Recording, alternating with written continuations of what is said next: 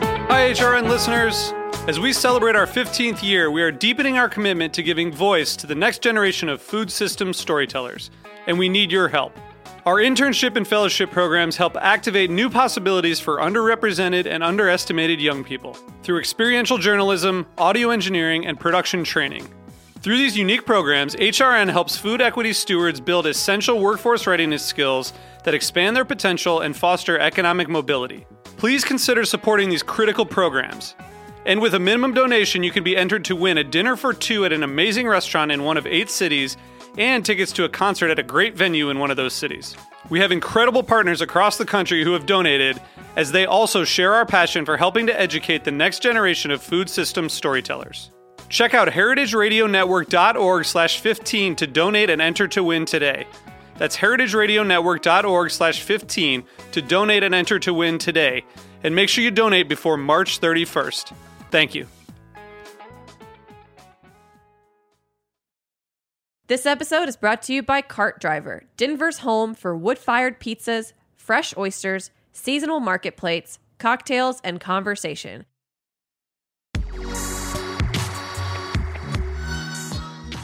Hey, this is Hannah Forden. I'm the program manager here at Heritage Radio Network. This year, we're celebrating HRN's 10th anniversary, and I want to thank all of our listeners and members for being a part of an incredible year of food radio. We never would have made it this far without all of you. So, HRN is now in its summer fund drive, and this is when we turn to you and ask that you make a donation to help ensure a bright future for food radio. Whether you listen to one show or 20, there's a reason why you keep tuning in week after week. All of our content is powered by a small nonprofit, and we rely on your generosity to keep going. Help us keep broadcasting the most thought provoking, entertaining, and educational conversations happening in the world of food and beverage. So become a member today.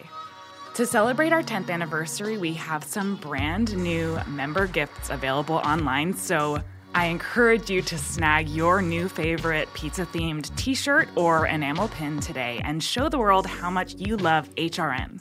Go to heritageradionetwork.org slash donate so you can snag your 10th anniversary member swag. And thank you.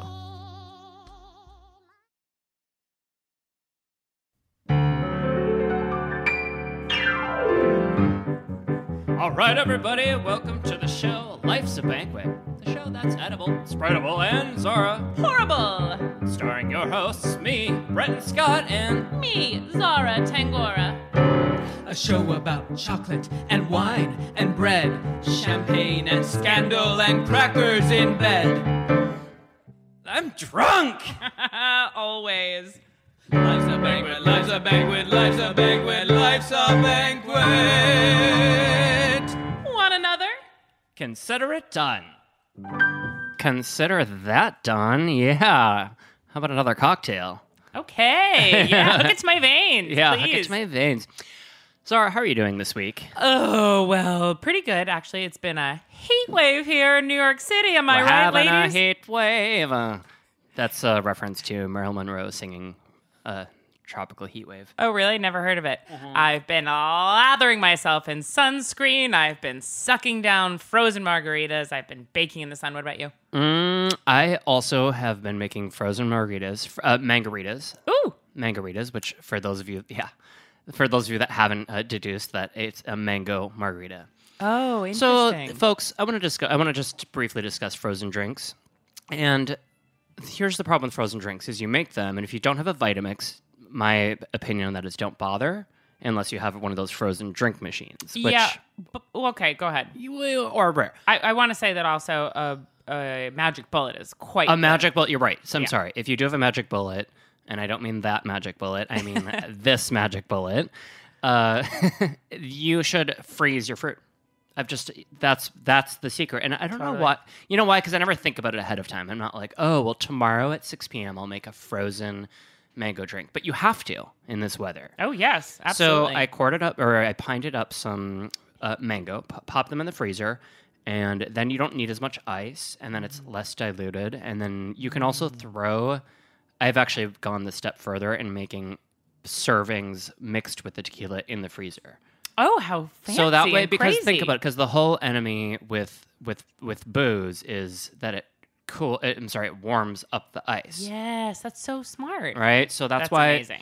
anyway so lots of those drinks i was look i have i got a free watermelon from a, pho- a, a photo sh- a food commercial that i did so i was had some watermelon and i was looking for my melon baller and i grabbed into my junk drawer which i've been meaning to organize and i sliced my finger on the ceramic You're wearing a band-aid. yeah the ceramic mandolin it took a good like quarter inch off Oh my! right on, the, tip. mandolin. Yeah, it's like a ceramic blade mandolin. So I, so I was looking for the melon Oh. I baller, bet. and of course I grab it, and I'm like, oh gosh, and it's blood everywhere, blood. I bet you still balled the melon, didn't you?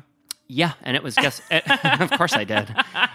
And yes, some blood fell into it. I discarded those pieces. That's fine. Guests, don't worry. John Wayne Gacy over Yeah. here. You know, bloody I poured margarita. bleach all over, all over my blood, just to make sure there was no pathogens. Uh, anyway, but yeah, that's that, man. it ama- it was real hot. That's amazing.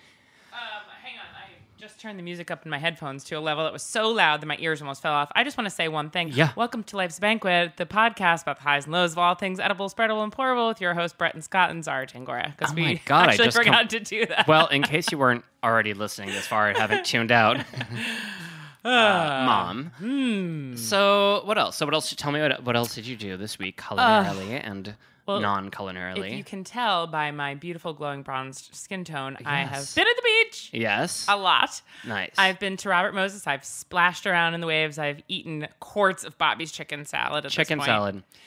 Uh, beach food. Do you want to just? Do you want to? Do you want Sure. to make a note on beach food because you're Okay. kind of a beach food expert? Sure. And you're raised by Goddamn right. yeah. Okay, go ahead. So what do you tell tell our listeners? What's a proper beach food? All right. Well, listen, Bobby, my mom, makes chicken salad Mm-hmm. every time we go to the beach and cucumber salad with no skins on it. That's like heavily marinated with usually watermelon and red onions. And we eat it out of a Watermelon, cu- cup Oh my god. Yep. because it's easier than a plate. No sand can blow into it. No sand can blow in. That's that's a pro tip. Exactly.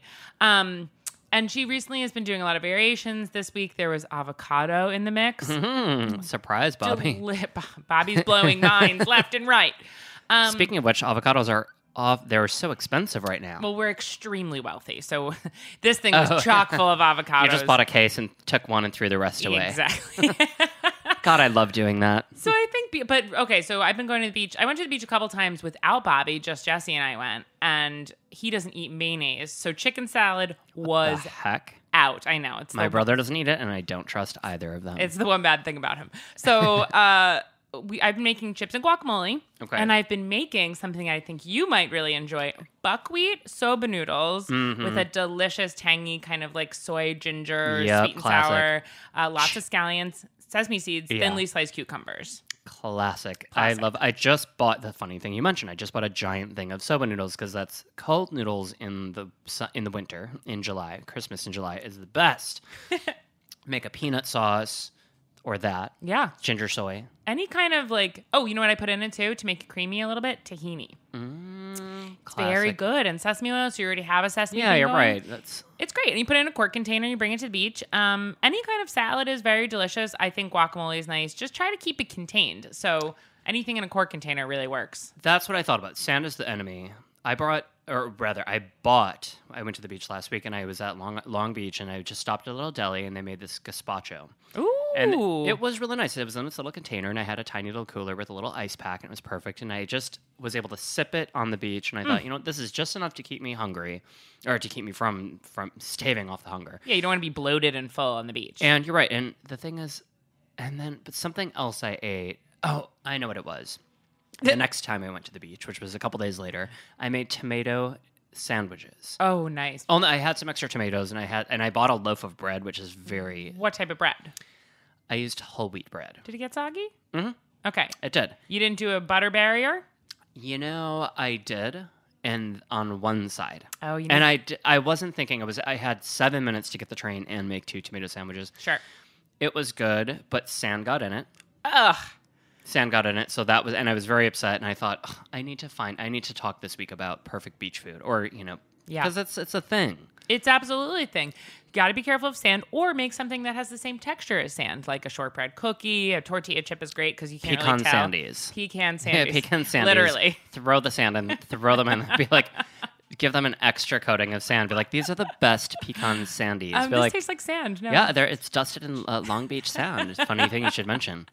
Chef recommends that uh, the sand is actually coming locally tonight uh, from right from Long Beach.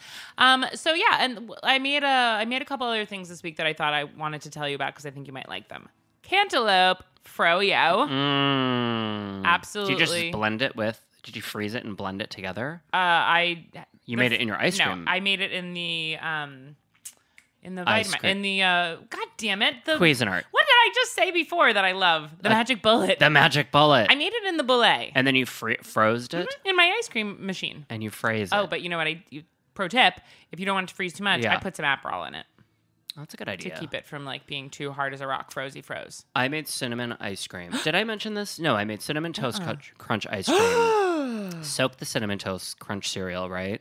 And then I that's I just made ice cream as used. I did add some additional cinnamon, and I have to say something about the cinnamon toast crunch added. There was a little bit of that s- almost like sandy texture. Did you take the actual cereal nuggets and pieces and put that in there too? I did, and I strained them out.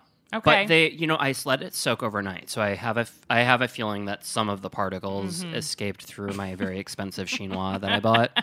That sounds so good. Yeah. I'm a little surprised to hear that you made that though. Really? Why? Well, I do know you to love a lowbrow thing, but because on any given day of the week, you would be just as e- as eager to say that's absolute crap Okay, as you would be here's- to say that you like it. Here is the reality: is that I love sweet cereal. Yeah, me I don't too. like. I don't secretly like fast food except for filet o fish, and we'll talk about that later. Sure, yeah. It is actually one of the products that's a- mostly natural, Right. Except for the bun and the butter and Yeah. the fish. And the, And the filet. robots that are making it. and the robots that are making it. But besides that, it's completely natural. It's amazing. Uh-huh. But no, I love sweet cereal, fruity pebbles, cinnamon apple jacks. I mean, you name it, Ooh, like an Applejack throwback. yeah, That didn't apple get a lot jack. of That's love. next is apple jack ice cream because it tastes like neither apples nor Nor Jack. jacks.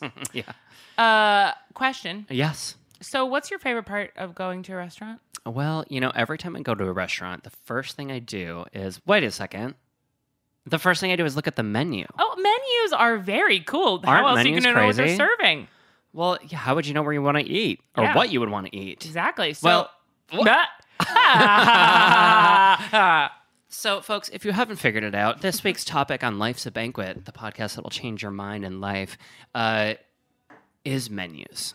sure is. Now, we thought it was so obvious, like, oh, a menu. Like, what's that? Well, as of course with anything, the more you research into it, the more you look into something, the more fascinating it became, it Mm. became and becomes. And uh, d- I don't know, like, where do we start? Should we talk about the history of menus? Please. Okay. Throw it down. Well, funny thing you should mention. I just happened to How weird. have the history of menus. Oh if my I pull up. God. Um, anyway, so you know, menus are something that we are constantly these days. They're just out there, right? They're online. They're on Seamless. They're on.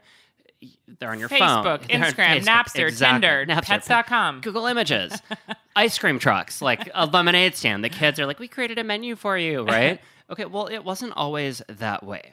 Uh, menus in this country really didn't, um, I guess, solidify until much later into the 1800s.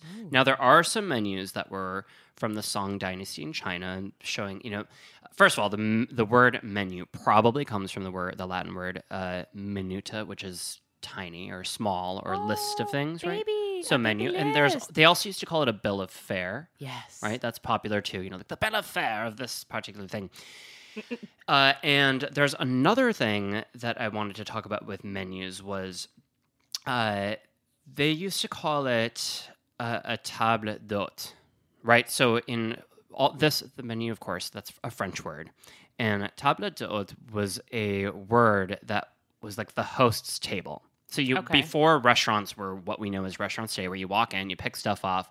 You know, they would just you would go and they would offer these. There, of course, there were inns and taverns, but food was usually like it's just something that they had. Right. Like, Like- an omakase. So you would sit down and you just get whatever. Exactly. And so when this started, the host's table, as they would call it, the food was usually selected by the chef. And as menus progress, as it should be, and so diners weren't able just to choose things at the whim of their fancy. Sure. And also, if they were, then later it changed to what we know as a la carte. Ah, and the cart. uh cart means menu, Yep. right? Uh, In from- French. yeah. So from, the menu, cart, whatever. And it's, so also atop the oh, also we might know as pre-fee or prefix, as we call it Mm-hmm. in American English, and that refers to like they would have food that just like a lot of restaurants still do this, to, you know, today, Mm-hmm. especially around Valentine's Day, and you just here's your options, and maybe you can pick one or two, but that's kind of it Right. and you s- it's a set price and that way the restaurant was guaranteed not to lose any extra money not to make too much of food It's smart. I mean, for the on the restaurant end, pre-fee makes the most on the amount of restaurant sense. end so really what i learned was that menus as we know it where you go in and pick from your first course second course or whatever you want to call it small plate large plate really didn't happen until later in the 1800s and really po- like toward the first part of the 1900s Hmm. Yeah. and part of the reason was that nobody really went out to eat Fair enough. And now I have a really uh, quick. There's I could go on and on about the history, and we'll talk about that later. But uh, there was a really interesting story about this gentleman named Fred Harvey. Now, Fred Harvey was s- apparently uh, an American entrepreneur, and he was sort of known as starting the first chain restaurant. Now, he was really smart because as America started to colonize and make states, and you think about, wow, that's so crazy to think like you didn't just go somewhere and pop over into like Toledo, Ohio, and be yeah. like, oh, let's pop over to Applebee's and check out what they got on the menu. Right. You took a train station. He thought, oh gosh, there wasn't, there wasn't. He was a traveling salesman, and he said, there's no good food at these train depots. So he started a chain restaurant, and he had this thing called the Harvey Girls, and he employed all these white only educated women. Oh, perfect. They were very pretty, apparently. Uh, yeah, they kind of look like the Gilmore Girls, or, um, Gibson. Sorry, the Gibson Girls, the Gilmore Girls. Gilmore. one was older and one the was very Gibson young. girls, and so he would have these these chain of restaurants, and uh, it started off as a the, at a train depot, and then it sort of went on. By 1901, I think, and when he died or something, he had I don't know something over like 40 or 50 restaurants. What were and- they called? What was the restaurants called? Harvey's. the Harvey, yeah, it was called the Harvey Harvey the Harvestings? Fred Harvey Company, and it was called the Harvey Girls. Harvey Keitel. And if you really want to watch something fun, course and I you do. love Judy Garland, Love and her. you happen to be straight or gay or whatever you are, Yep. or anything One of the in two. between, you should love Judy Garland. In 1946, there was a movie called The Harvey Girls, and it's a musical, and they feature these women. And they have there's a competition, and the Harvey girls like fight the other waitresses of the local western town, Wow, sexy. and they burn down the, one of the restaurants. It's very crazy. sexy. Yeah. Evil, bad, mischievous Harvey girls. And this all comes from menu. Wow, Oh, that's a what a fascinating tale. I'm riveted to my core. Oh my gosh, you could go on and on and on. Uh, and we'll talk later a little about h- how, you know, menu pros, like how pros, and I mean that not pros and cons, but Mm-hmm. m- the the language of the menu, how we made how Americans and chefs made things sound fancy by adding French words, Mm-hmm. or the trends nowadays, which is to maybe just make it a little bit more esoteric and just say, you know, like chicken, rhubarb, yeah, congee. I thought you were gonna uh, don't say cunt. know. Con- congee. The other day, someone was gonna say they were talking about Genghis Khan, and they were like uh, hanging on the Khan part, and I was like, "Are you gonna just say Genghis Cunnilingus?" Which is like the funniest. That was at your business. That was at your work meeting. Yes, that was in church. I was talking that to was my in ch- priest. The priest said it. Genghis Conolingus. The funniest thing. I, so that's a sidebar. I just thought you would think it was funny. I think it's very funny. I think it's time for a break. Yeah, let's break it off. All right. Okay, bye.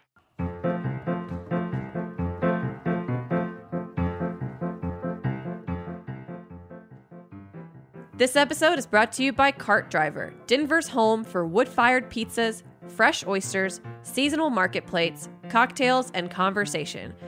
Tucked in a 640 square foot shipping container space in the heart of Denver's Rhino neighborhood, Cart Driver is the perfect place to stop in for an Italian style spritz, Prosecco on tap, and a wide variety of tinned fish. Open for lunch, dinner, community hour, and late nights seven days a week, Cart Driver is here for you with fresh, domestically sourced ingredients and, above all, hospitality. Learn more at cart-driver.com.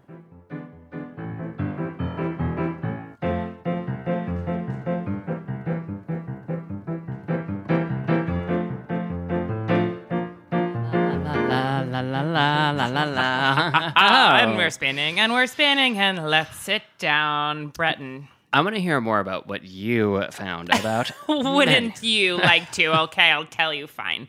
Um, okay. Uh, Breton, did you ever hear about the restaurant they're putting on the moon? Good No. food, but no atmosphere. Wait, really? Wait. uh, yes, none. It's terrible. Don't go. Save yourself the twenty-five One thousand and a half dollars. stars. Yelp. It was horrible. I went there. It was everything was dried up. It was freeze dried. You'd think I went all the way to the moon for this restaurant, and I floated away, and now I'm dead. Um, okay. 1885, picture it. Mark Twain publishes The Adventures of Huckleberry Finn. Grover Cleveland is sworn as and as the 22nd president of the United States, and the average worker earned $674 per year. Oh, I was about to say that. I was like, that's what I make per, Per year. So weird. Not much has changed in my world. Everything's Oh, wow. the same. Also, you're a vampire, so you were alive then. Um, also, the year uh, 1885 that Keane's Chop House was founded by Albert Keane, a theater producer in Midtown Manhattan on 38th Street between 5th and 6th, Mm-hmm. which I learned the other day used to be the theater district. Yes. Now it's the Hammock District. Just kidding. That's a Simpson. I was what long time ago we were look I looked up Keynes and it said something about that being the theater district. Are you going to throw up? hmm I just did. okay. So the restaurant was first part of the Lambs Club, which, if anybody is familiar with Jeffrey Zakarian, he recently reopened the Lambs Club, maybe what, like ten years ago or something like Oh, that. Is Yeah, that that's still right. open even? I don't know. Eh, who cares? Sorry, call me Jeffrey Zakarian. I need a job. Um, Social media manager, perfect. Is that even open? Who cares? I love you. Um, so anyway, it was a famed theater group that was founded originally in London, and Keane was a manager there, and so he became the uh, owner of Keane's.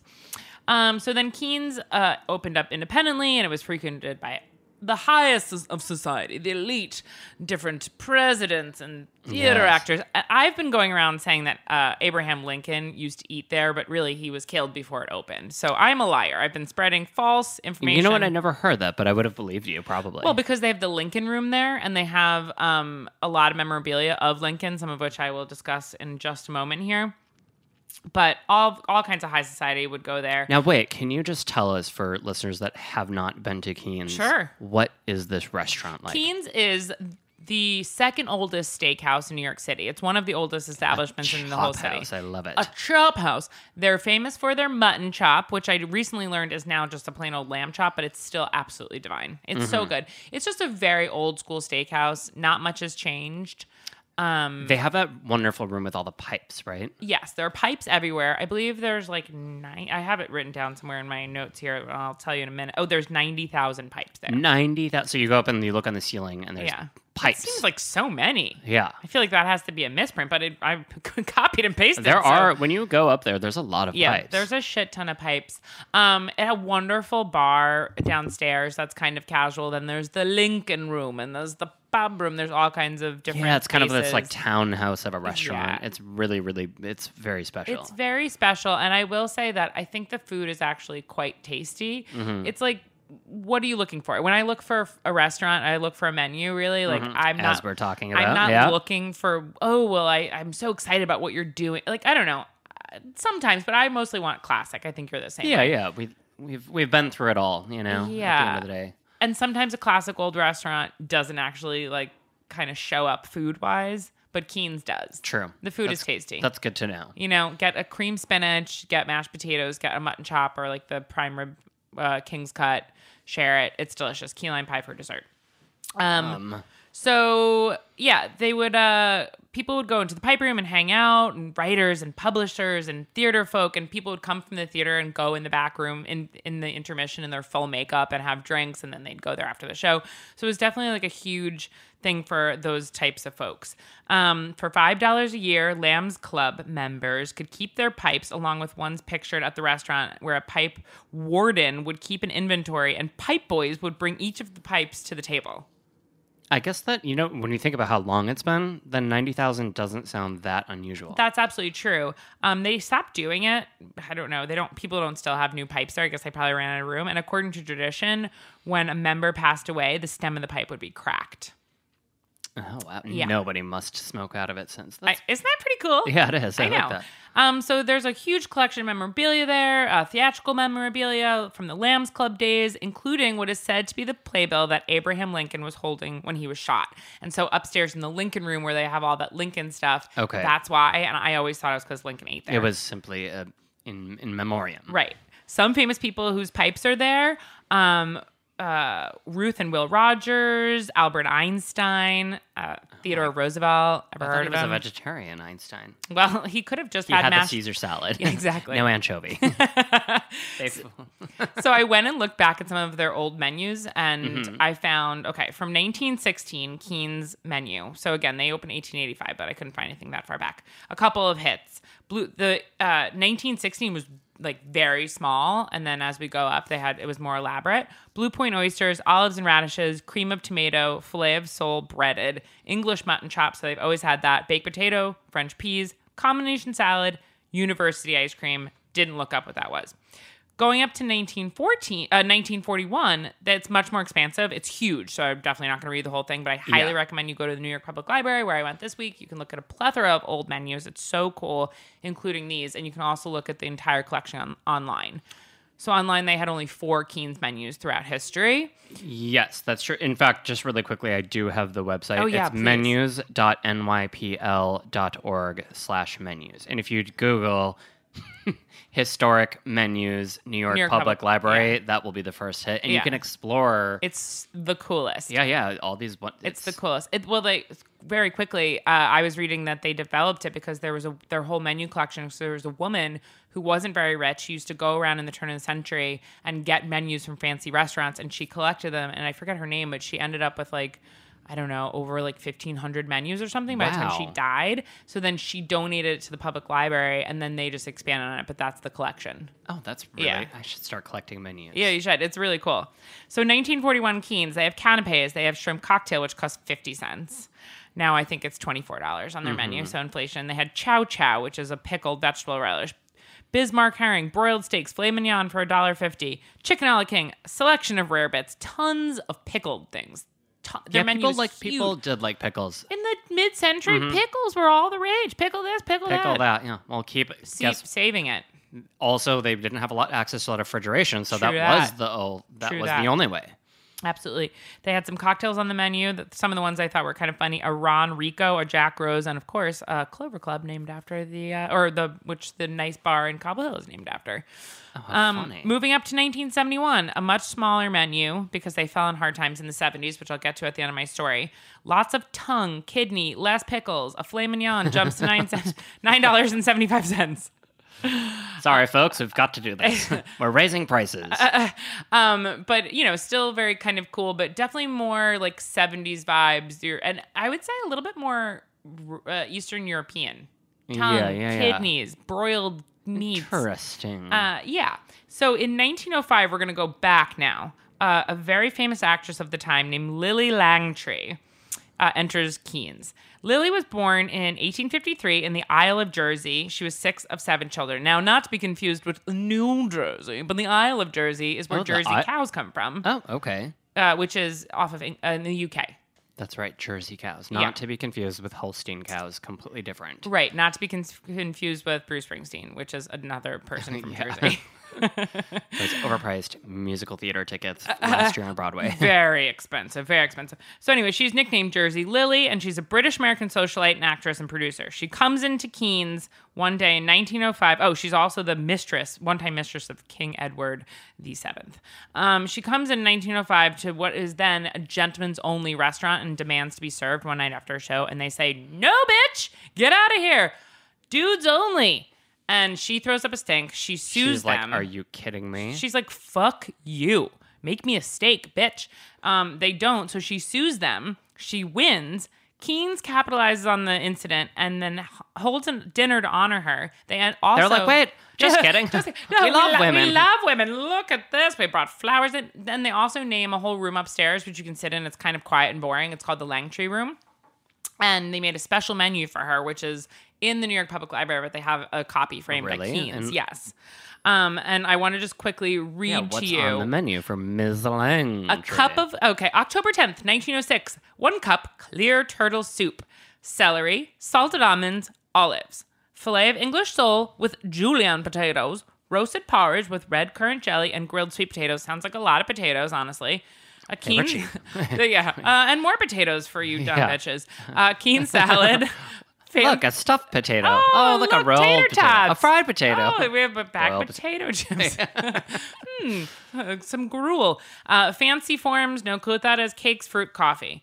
Um, and as for Keen's, quick recap in 1978, the restaurant almost closed until a very rich theater producer named George Schwartz and his wife um, bought it. and Mr. he- Schwartz. and I'd he- like to keep this open. yes, he's like, I want to open this again. Uh, they put 1.4 million dollars into it, which at the time was a Oh, Wow, lot, that and is a closed lot. it for three years. Yada yada yada. Here I was we are. Mm-hmm. closed for three years. Isn't that a very Yeah. fascinating menu story? That is very Yeah. cool. I, you know, what's so funny is you just think I didn't think that there was never a time where a woman wasn't allowed into a restaurant. Uh, here's another thing Yeah. about Keen's, which I don't know if it's still in, in effect, but I used to have an ex boyfriend who worked there, and the downstairs main bar, Mm-hmm. you are not allowed to bartend if you're a woman. yeah. Only male bartenders still, as of 2016. Well, they can s- they can't get away with it, but unless somebody sues, it's never going to be a problem. It's I crazy. also used to work at a restaurant, which I won't name, that didn't allow female workers. Yeah. oh wow, crazy. yeah. I just I- guessed it. I mouthed it Yeah. to Brett, and so only him and They I do know. now. It's changed since. and Mr. Weinstein also was a regular there. oh perfect. And I also used to work for Mr. Mario Batali. oh Let's sexy. see what else. awesome. Oh. And I love Donald Trump. Just kidding. we won't talk about that. And his real name is Jeffrey Epstein. Uh, Yeah. Perfect. um, cool. So, how about on our chefy recommendy today? Uh, what do you want to talk about? Making perf- perfy menu at Okay. home? So you- we could go all over the place, right? Let's say you're at home listening to this podcast, or you're on your treadmill, or you're uh, or a prep cook dicing celery, wondering what the hell you're doing with your life. Yes, you have two more cases to go, and yes, you did the first case wrong, and it has to be thrown out. Now you just got in trouble, but you're okay because you're listening to this, and we're gonna make it you through Oh, this. So if you are just interested in uh, menus or creating your own menu, or perhaps you want to have a dinner party, it's nice to sit down. Now, Zara, you're really good at creating menus, right? I'm amazing at it. The best in the world. Uh, So, No, but I do like it. Yeah, you do like it, and I Yeah. think there is one thing like when you have a dinner party. Let's just stick with creating a menu for when you're at home, and this is just really good to think about. A, it saves you money because then you can find out exactly what you need to buy. Sure. you can tell your friends, and if anybody's allergic or gluten free or dairy free or, or whatever free they are, Mm-hmm. Caveman free, Yeah. caveman pro, pro caveman. uh, then you can you know work around your menu or create something special, uh, or you could have a theme menu. Yep. And now, Zara, you've done a lot of theme menu creations, right? A lot of theme menus at uh, Brucey. Our first theme menu came about one day because I was so burnt out and tired. We used to the only thing we had every day on the menu because we changed our menu every single day, which was crazy. Um, but I was so burnt out and I was like, oh tagliatelle, oh you should just write Harvey Kai tagliatelle. And so for, we randomly made a Pulp Fiction themed menu. We did the menu at three o'clock, and by five thirty when we opened, everything was Pulp Fiction themed. Within two hours. Yes, and so we like made a banner that at the, on the outside that said Jackrabbit Slims, and then from then on we did a lot. So famously, the Beyonce Valentine's Day, and Kim Kardashian Valentine's Day, a funeral for the closing, a wedding for the day before. So yes, I do love a theme menu. theme menu. So that's something to do. Now, before you make it, you know, it's good to sit down and then just start writing some ideas down. And you know what? When you create a menu, I guess I would say sometimes people are like, oh, well, do you have to have a salad and then you have to have a protein in this? Sure. I don't know. I don't think, is there really a hard, fast rule for that? No, not a, there's no. That's actually the thing that I think is most important to remember. There are no rules other than try not to make people feel nauseous by making like too many things that are the same, like too many very, very, very spicy many things. potatoes. Yes, don't just don't give your guests all potatoes just because they're women. Unless you're doing an Idaho themed party and you're doing like the potato famine party. Uh, But in Idaho, yes, say we're, we're coming up with a million ideas. Be like, nobody's getting, everybody gets nine, 12 people split one potato. It's really fun. You go away super hungry. It's fabulous. that's great. I did it last week. Amazing. Um, I think the be- the best thing though, really, if you're making a menu at home, is to think about restaurants you like, right? And think about somewhere that's like really a hit, and be like, why is that good? Oh, because they're offering things, or you know, dinner other dinner parties you've been to. Oh, because they're offering things that are complimentary. Think about something you might like, and think about something that's fun and that you know, do whatever you want. If you want to make a three course thing for your guests, that's fine. But thinking about stuff that you can just you can enjoy and you can be part of the dinner party, right? So Mm-hmm. creating something where you can have a salad at the same time as your entree. It's not like, okay, is everybody done with salad and now let's lift this up. You know what I mean? So maybe a simple salad that goes well with your main course and your Mm-hmm. pasta. a giant salad that you can serve with everybody. You know what I always like to when I write menus, I always say to myself, what do I want? Like what would be my dream? Like if you could if you don't have somebody else is paying for dinner and you could make anything. Well, okay, if you're not a super incredible cook, or adventurous cook or something and you just want to keep but still like, keep it simple. What's And- your- what is your dream menu? You know, I know m- this is, going to sound very, very so so basic, but uh, my dream menu, as always lately, is something with cheese, a Caesar salad, and a steak or a roast chicken. Yeah, and then a potato. I am, I guess, the older I get, the more I'm just down home Wisconsin. totally. I absolutely feel you. So I like to do that, and then. My problem is I start to get a little bit too many things. I'm like, oh, that would be good. Oh, and then Mm-hmm. okay, so uh, apple pie, and I'll have a chocolate roll. And I was like, hold on a second, you're having four people over. Nobody, like, Yeah. this isn't a restaurant. Totally. Keep it simple. Keep it simple. And then once you've decided your menu and you've written it down, go ahead, little edit it, and then you know what, give it a little printout. Yeah, that's cute. or if you're Jacques Pepin, you could do a watercolor Yeah, and exactly. spend and spend days. yeah, or carve weeks, it into cement and just in marble. however you'd like to do. it. Make it last. Get Maybe it it's a- tattooed on your skin. Maybe it's a menu created out of smoke, and as soon as they see it, it disappears. Oh my God, what is that restaurant, Alinea in Chicago? Yes. Um, never been, obviously. Um, uh, but I know someone who went, and I guess like they have a menu where you eat it after it's done. It's edible. An edible menu. Yep, I've seen that. you nibble it up. So again, and I always like to look for inspiration. You know what I went on? Oh my god, embarrassing, but not. Is I went on Pinterest. Oh, and there why are is that embarrassing? I don't know, There's sometime- a lot on there. It gets a bad rap. It gets a bad rap. Uh, It's pictures that are collected by people, so it's not a bad thing. We all know But what you- Pinterest is. Pinterest. Pinterest. Breton just found out and I was about like, Did you Pinterest." know that there's this website with a pen and a T rest? Uh, but yeah, so you can go on Pinterest, and there's somebody that collected all these old menus. So you, know, Hmm. you get an idea there, right? Mm-hmm. What looks good to you, and then make the menu, and then that's it. Plan the work, work the plan. Yes, as they exactly. Say every day, you know? And make something that is in your wheelhouse. Maybe a little bit of a challenge, but don't go and be like, "Oh, I need to make the craziest." Gauge your audience. Are you trying to have fun, or are you trying to really impress someone, or you're trying to like push yourself to learn something new? You know what I mean? So I and think maybe for dessert, instead of maybe you go to your favorite bakery and get Yeah. that, that like one famous cake that everybody loves. sure, And then you serve it with some ice cream that you bought. So like it Yeah. takes care of one of the courses. absolutely. Or ask one of your homies to bring dessert. There you go. That's, know? just make sure you put it on the menu. Exactly. I'd be like, I uh, just- Bob bought dessert. Hi, just you know, don't want to reprint the menus. Uh, my dinner party. yeah. So Uh. creating a menu, and then of course the menus. There's plenty of ideas. If you're like, oh, I want a Hawaiian menu, or I I Yeah. don't know what else. What are the theme menus? Are these a Bob Saget themed a menu. Bob Saget theme menu? What Just would figure what would, what would that be? You know, my sister-in-law every year she lot of does- cocaine. She does the Oscar party. Yeah. theme menu, and so for the nominees, Yeah. she makes these fun dishes. That's very based- cute. It's very cute, and then people always like it. And they, you know, she's sort of known for these Oscar parties. That's adorable. One time at Brucey on Halloween, we did an apocalypse theme menu, and that was actually my favorite thing ever. And tell us about that. Well, we had a couple of different. I just remember like great rice, great rice balls of fire, the Four Horsemen of the Apocalypse, which was like different. I don't know, it was crazy. We did a bunch of different shit, but it was really fun. That sounds It was it was radical. It was my favorite one that we ever did, actually. Um, what are your top three favorite menus of all time? okay. Funny thing you should ask, because I thought about it, and we thought, do you want to like what kind of top three? And I just said, you know what, these are my top three menus. Okay. Okay, Here is my third favorite menu. It is a classic like pizza shop menu. okay, I know that sounds really uh, No, sort I of, but love I it. love that like you're going to get the Italian salad, maybe an antipasti kind of a thing. Mm-hmm. And then of course you're going to have your pizzas and I I want to see supreme on there. totally. Meat lovers, hell yeah. And I sort of like to look at those old menus. And I s- specifically, I love some of those old pizza shop menus, some of those old like mid-century modern menus. If Yeah. we're talking about the specific look of them, Love it. and then my second favorite menu would be a. You know what I really love is a steakhouse menu. Me too. And I, it's- as you can see, my theme here is kind of Retro. typical, yeah, retro, typical, basic.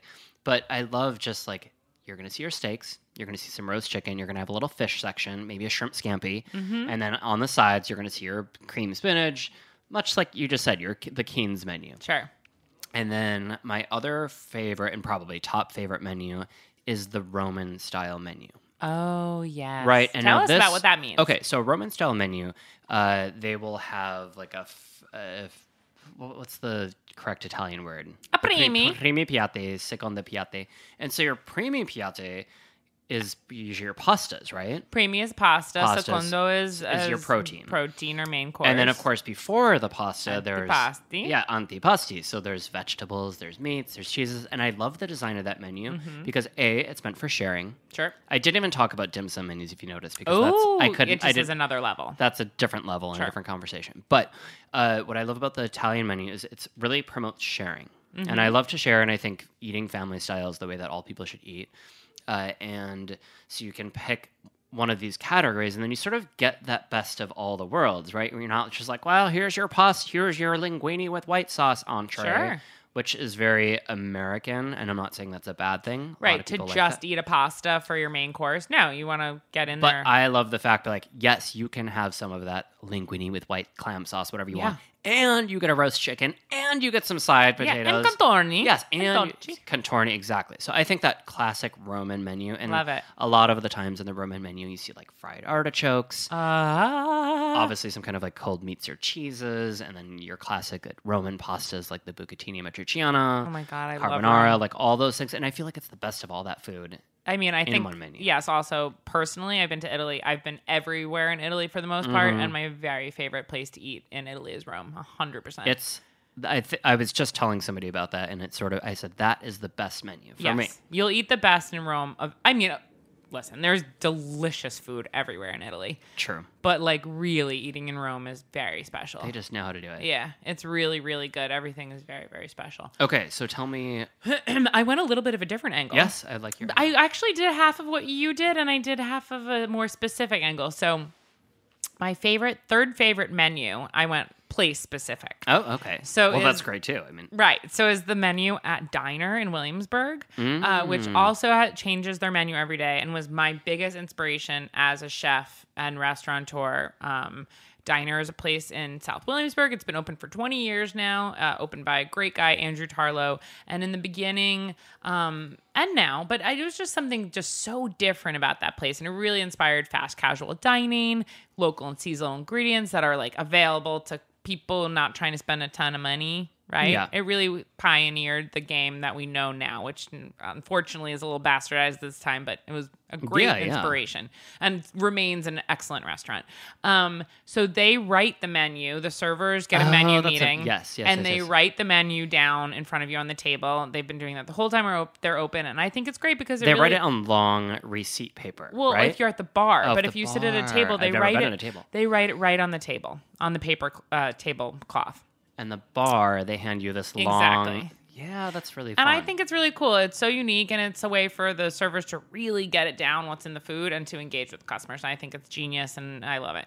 Um, my second favorite menu is also from a place called Caps Place, which is in Fort Lauderdale, Florida. Caps Place. Caps Is that with Place. a C or a K? C. Okay. You take a tiny boat to it, um, and it's very old. Winston Churchill. Kind of like Captain's Place. Is It- that kind of caps? s- Yes, like- exactly. Captain's place. Um, there's a tiny little bar attached to the restaurant where Winston Churchill and Roosevelt met and chatted about some kind of crazy things, wars and bombs. Yeah. Now Um, I think if you send the British over to the Isles, and yeah. they're smoking cigars, drinking martinis. Um, but the menu there is still very old school, where they have like a half a grapefruit and a glass of tomato juice and hearts of palm salad on the menu. Oh, how fun. which is just I think finding tomato juice as an appetizer is like the funniest thing to me ever, and I love it. And like nothing has changed there. They have like broiled scrod, and the food's fine. Some of it's very tasty. It's very fresh seafood, yeah. but the menu is just like still exactly the same as it was like over 100 years ago, and I love that. And then my number one favorite menu Oh, wait, okay. is is Breton style, like I did what you did with a theme of a menu. Yeah. is a Long Island or anywhere in the tri-state area, like uh, diner menu, Diner menu. like a 20 page menu with everything. I knew you were going to say that. I It's just- so I- funny. yeah, it's great. It's great. And there's like a lot of the same things just like printed over again. It's like hot open faced turkey sandwich as an appetizer. And then it's also like a dessert. And then there's like a picture of Keith Hernandez in the middle for no reason. It's bizarre. It's huge. that's pretty funny. And you can change it and do everything you want, which please, people, if you're listening, don't do anywhere other than at a diner. Or if don't go into a restaurant and change the menu. Yeah, That's- I feel like we exactly. need to talk about that, don't we? well, we won't mention it, but here's the thing, and we're here's where we get a little You preachy. can some places and you can't some places. when we were talking about how rest, yeah, some places you can. It's promoted or not promoted, or it's just not a like big a deal. diner. But I think the thing is, if you go to a nice place, and this is just, we should talk about this now. There's two people. Some of you might be sitting here being like, "Well, I am the paying customer, and I, if I see that there is tartar sauce on that, and I want my tartar sauce on the chicken that I'm paying for, I should get it." Okay, okay, I hear you, but, but just like anything, this restaurant has taken a lot of time, and uh, perhaps, hopefully, if it's a good, you know, quality restaurant with wonderful employees and owners that actually care, they've taken a lot of time to make sure that they've created things that are really balanced, and they've tested them, right? And they say, "Oh, here, this is the thing that we've we've tried, and this works, and so we're offering this to you For sure. and for this price because we've decided that all these ingredients work together and it's beneficial for you." Right. And so when you tr- start changing things, it's not that it's that hard. It's not like, well, what's the big deal?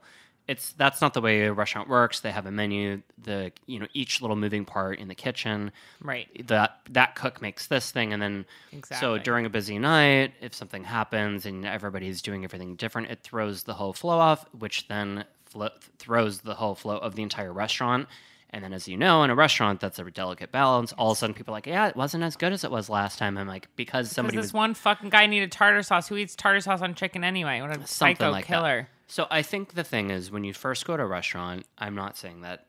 Uh, here, that's my opinion to say let let the people that have the restaurant decide first, Right. Or We- give it a try. Right. Leave off if you're allergic or you really dislike. It's one thing to be like, hey, I don't want tartar sauce on that because I h- am allergic or Mm-hmm. I really hate mayonnaise. But it's another thing to be like, can I get that on another dish? And I want to add to your point, you kind of just said this. It really is about, like, especially in a small kitchen, it's about a rhythm. A right? rhythm, that's a good so idea. So you have a Good way- rhythm and you're like, oh, I grab, I know to instinctually grab this thing of sauce for this dish because like it's been gr- like you're like an octopus in the kitchen. So you throw in like, I want to change this on this, and then all of a sudden you grab the wrong thing because you're used to grabbing that one thing you squirt it on, and then exactly like you said, you like you have to mix everything up. It's crazy. Just don't. And I just like to go back to what- what we said in the beginning is that menus used to be, think back to what I just said in the very beginning of this episode, table d'hôte, which was the host's table. Mm-hmm. So the host is inviting you to their table. Yes, you're paying for it because food's not free. Somebody's paid for it. And they offer you what they have, what they've decided. And it's just like there's a lot of, you know, there's a lot of restaurants where you go in and like, this is seasonal. Yeah. We have nectarines because they're gorgeous right now. They're Right. Like, well, how come you don't have banana cream pie? But Yeah. okay. So the good news is there's a lot of places that can offer you what you want. Exactly. So just choose a place if you need a if you need to have it your way, you know where to go. Brendan, what a fun, what a freaking fun episode. I learned a lot about menus. It was very actually not just about menus, but about how our society works. I learned a lot from you too. I feel like, dare I say, it might have been our most, to me at least, it felt like our most informative episode. Informative, yeah. Very informative. And I'm hungry now. I'm hungry. Uh, Whoa. And I'm getting a text message. Okay, Wow, what's perfect. that? Free Time- hamburgers Time, at to, time to go. Free hamburgers. We gotta go. Listen, everybody. Thanks for listening. Tune in. Review, rate, Uh, subscribe. Hasta la pasta. Ciao.